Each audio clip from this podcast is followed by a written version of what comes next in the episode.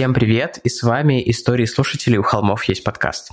И это мы, Тима и Валя, Валя и Тима, и мы будем читать вам ваши истории, которые вы присылаете нам на нашу почту stories at u holmov dot r u, да? Или .com? .ru. .ru. Вот. Спасибо вам за них. Ну, а замечательная Настя все так же ваши истории сортирует в аккуратную, аккуратную расфасованную жесть.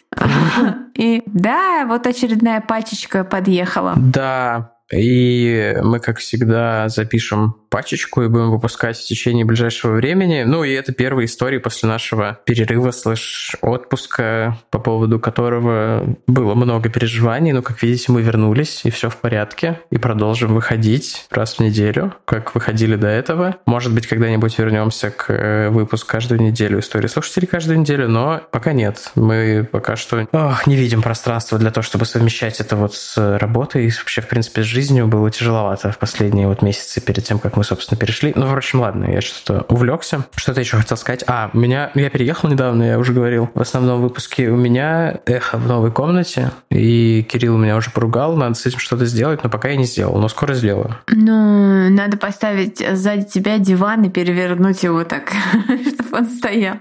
Не-не, наоборот, передо мной нужно поставить экран, я куплю его, просто пока еще не успел. И я шторы снял сегодня, потому что не, не люблю шторы. Тут были местные шторы на этой квартире, и мне кажется, вот из-за них, прямо из-за их отсутствия я прям очень хорошо себя слышу теперь. Это может быть проблемой. Ну ладно. Перейдем, наверное, к историям. Как обычно, мы не растягиваем в этой рубрике. Да, так и есть.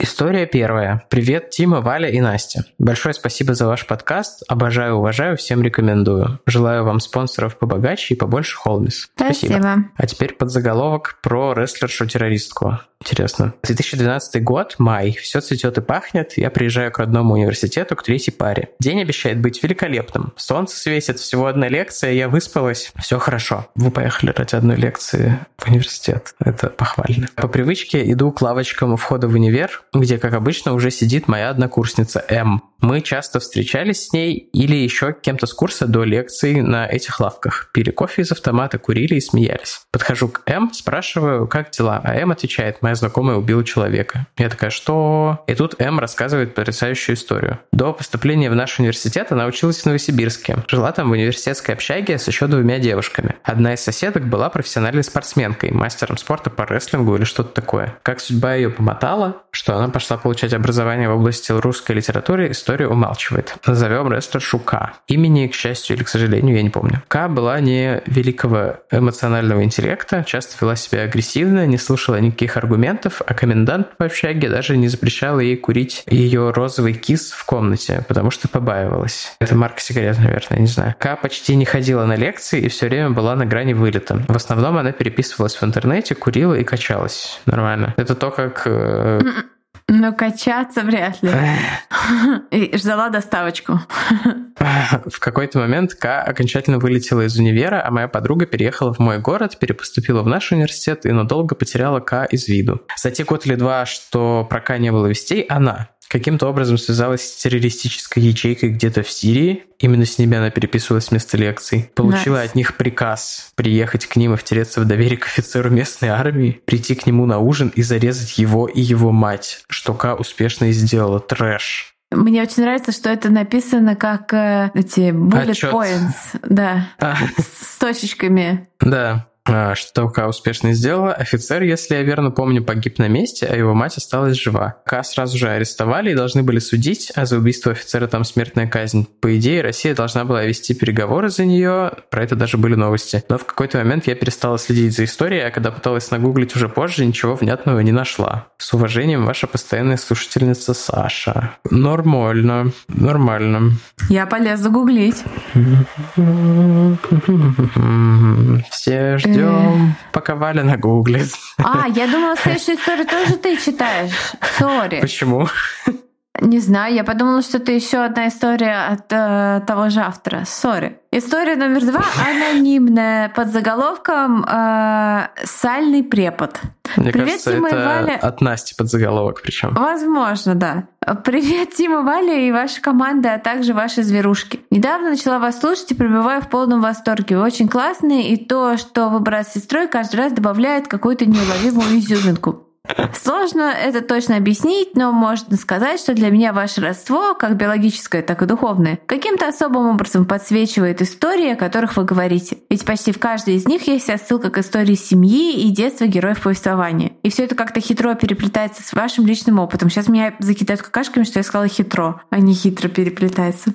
В общем, я готова. Какашки. Три, два, один. Шмяк, шмяк, шмяк, шмяк. В общем, мне очень интересно. Слушаю ваши выпуски хаотично, перепрыгиваю от старых к новым и очень люблю истории слушателей. Итак, история. Тут Настя пишет, что поскольку у нас э, очень большой поток историй слушателей, только одна из историй этой нашей слушательницы вошла в выпуск. Поясняем вот этот момент. Итак, история. Название вуза, возможно, лучше не афишировать, это вы сами решаете. Но, если честно, мне не жалко Дианония Тюшлёпка, который, пользуясь своим положением, творит всякую дичь. Также мне не жалко бросать тень на руководство заведения, которое наверняка знало о замашках своего сотрудника, но ничего не делало, чтобы защитить своих студенток. Да, об этом вообще все знали и ржали. Собственно, и мне сперва так как это казалось как такой забавной и безобидной крепотой. А, Тима, будем ли мы с тобой дианонить или нет? Это момент ну, принятия решения. Давай просто скажем, что мы читаем историю, как нам ее прислали, сами не можем утверждать ничего, поскольку свидетелями этих событий не являлись. Просто расскажем, как вот наша анонимная слушательница прислала.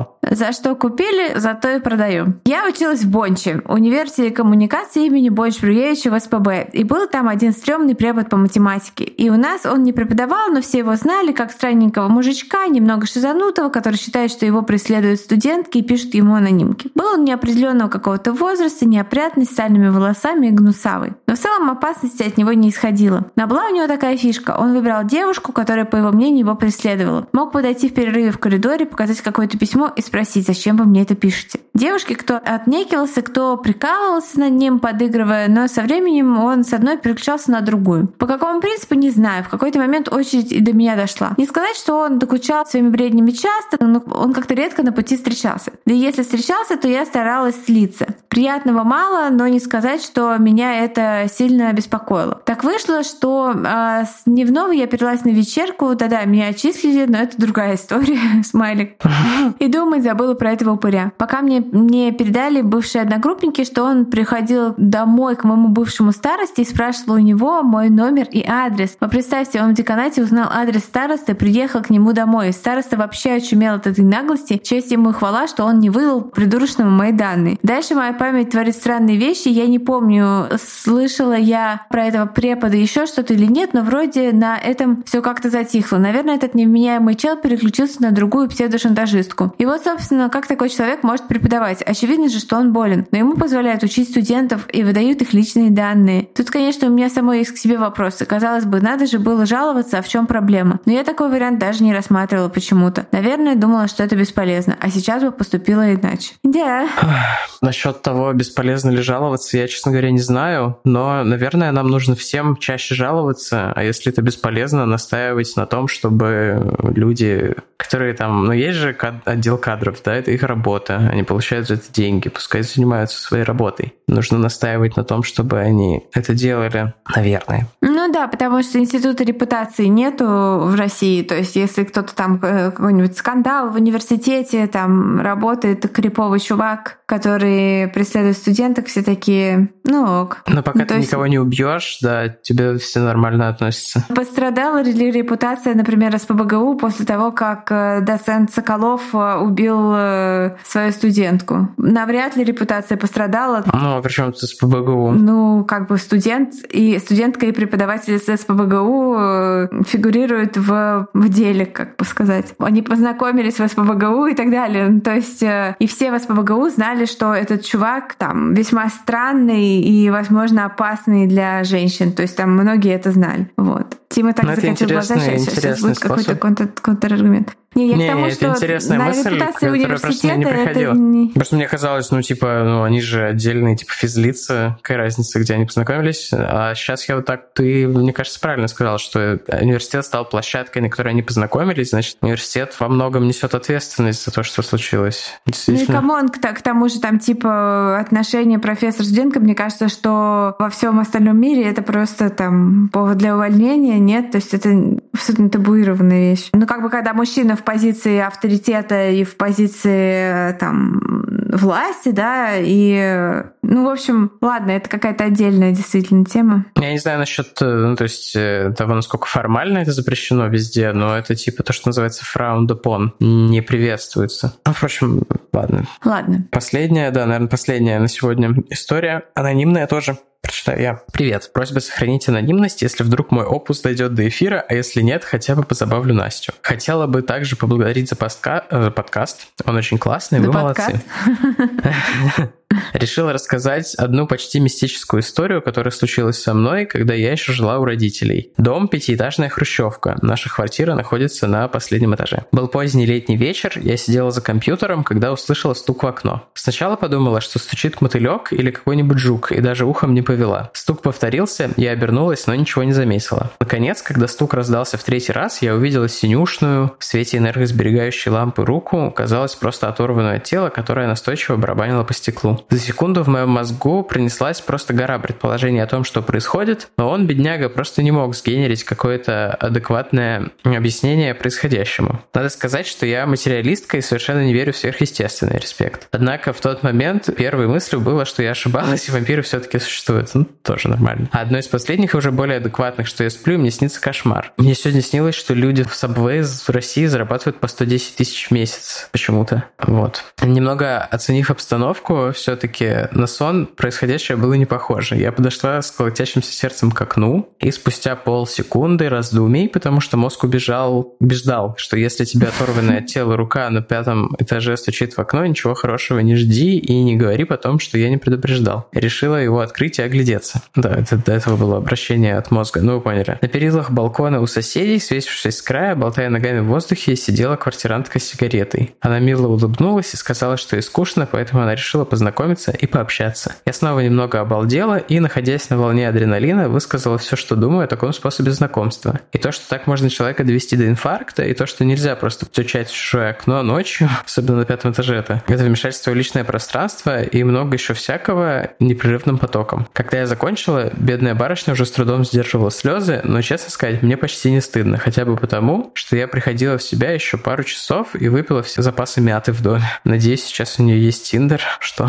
Это, видимо, какое-то пожелание зла на зумерском. Надеюсь, сейчас у нее есть Тиндер. Почему не? Нет, ну что у нее а, есть Тиндер, и она, она нормально знакомится... знакомится с людьми. What? Ну просто Тиндер — это не очень нормальное место для знакомства, мне кажется. Не ну, знаю. Состояние. Завтра женится мой лучший друг на девушке, которую он встретил в Тиндере. В русском Тиндере? Нет, но у меня есть знакомая, которая в русском Тиндере в Москве познакомилась со своим будущим мужем. Ну, я не Я говорю, что не бывает хороших знакомств в Тиндере, просто есть столько всяких трешовых историй про Тиндер. Вот. Я в Тиндере регистрировалась только под несколькими фальшивыми аккаунтами, когда работала в дейтинг-приложении, чтобы проанализировать, что там, что там подсовывается, как это вообще, что происходит. Вот. Могу сказать, что тогда, это был год две тысячи четырнадцатый, наверное, Tinder был э, приложением, где меньше всего дикпиков присылали.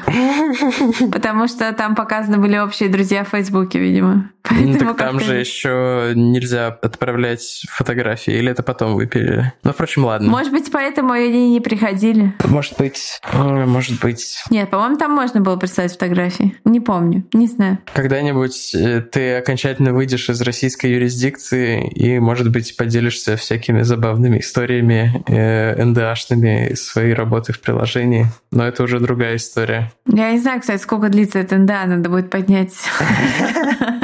старые трудовые договора и посмотреть, потому что времени-то ж много прошло, уже лет пять прошло точно. Да, ладно, спасибо, что были с нами сегодня. И до встречи с полноценным выпуском через неделю, наверное. Ну, скорее всего. Мы же вроде уже вернулись на обычный ритм. Я просто не знаю даже, когда эта история выйдет. Тима, Тима, как всегда, пытается быть релевантным во времени, но сомневается в себе, и поэтому его релевантность немного зашкварна. О, господи, все равно люди слушают нас спустя два года, потому что у них кончились основные выпуски, и они такие, ну, блин, послушаю истории слушателей. Ну, кстати, истории слушателей — идеальный вариант, чтобы засыпать, мне кажется. Следить за повествованием не нужно, там, поспал немножко, проснулся. Ну, не знаю, мне кажется, в историях слушателей бывают более триггерные темы, чем в основных выпусках, за счет того, что человек рассказывает от первого лица. Это, может... Это да, но вот этот выпуск, например, Настя подготовила такой... Разминочный. Да, пожалела нас. Эх, ну что, до следующих историй слушателей. Пока. Пока.